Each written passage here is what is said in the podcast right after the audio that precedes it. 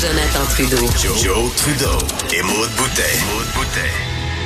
Franchement dit. Cube Radio. Bon mercredi aujourd'hui, on est le 11 décembre 2019. Mon nom est Jonathan Trudeau. Bienvenue dans Franchement dit. Bienvenue à Cuba Radio. Comme à tous les jours, je suis en compagnie de ma co-animatrice Maude Boutet. Salut Maude. Salut. Euh, Maude, euh, juste dire aux gens qu'on va revenir évidemment au cours des prochaines minutes sur euh, ce qui a tous les apparences d'un triple meurtre. Euh, en tout cas, bref, une femme et deux enfants qui ont été trouvés euh, sans vie euh, dans le coin de Pointe-aux-Trembles. Très peu de détails pour l'instant.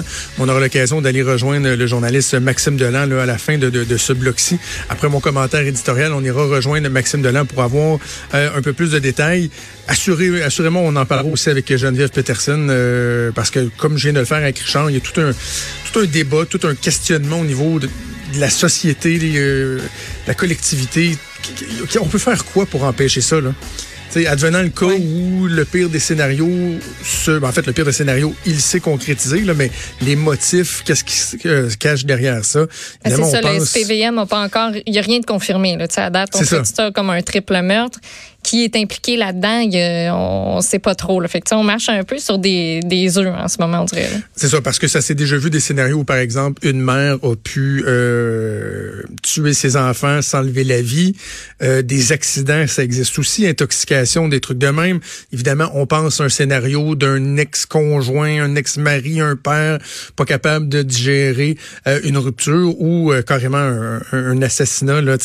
Quelqu'un d'autre qui n'a pas rapport dans ça, le décor. Puis ça fait que, il y a comme plein de scénarios. Puis la police, les enquêteurs ne sont même pas arrivés sur la, la scène de, de crime présentement. Non, non, C'est- gardé par les policiers, mais euh, voilà. C'est comme quand il y a une explosion dans, je sais pas moi, dans le métro de Londres. On a comme un réflexe là de penser attentat terroriste, mais des fois ça peut être euh, être d'autres autre choses. chose. Donc on va quand même être prudent.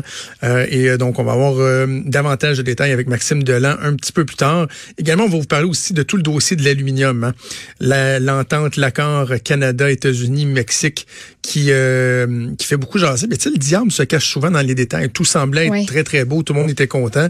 Et là, assez rapidement, il y a le Bloc québécois qui a jeté un pavé dans la mare en parlant au nom de l'Association de l'aluminium du Canada. Donc, on va parler et au Bloc québécois et aux représentants de l'Association de l'aluminium. Mais Si tant est que quelqu'un pense que le Bloc québécois va voter en faveur d'un traité qui sacrifie l'aluminium québécois, ce sera non.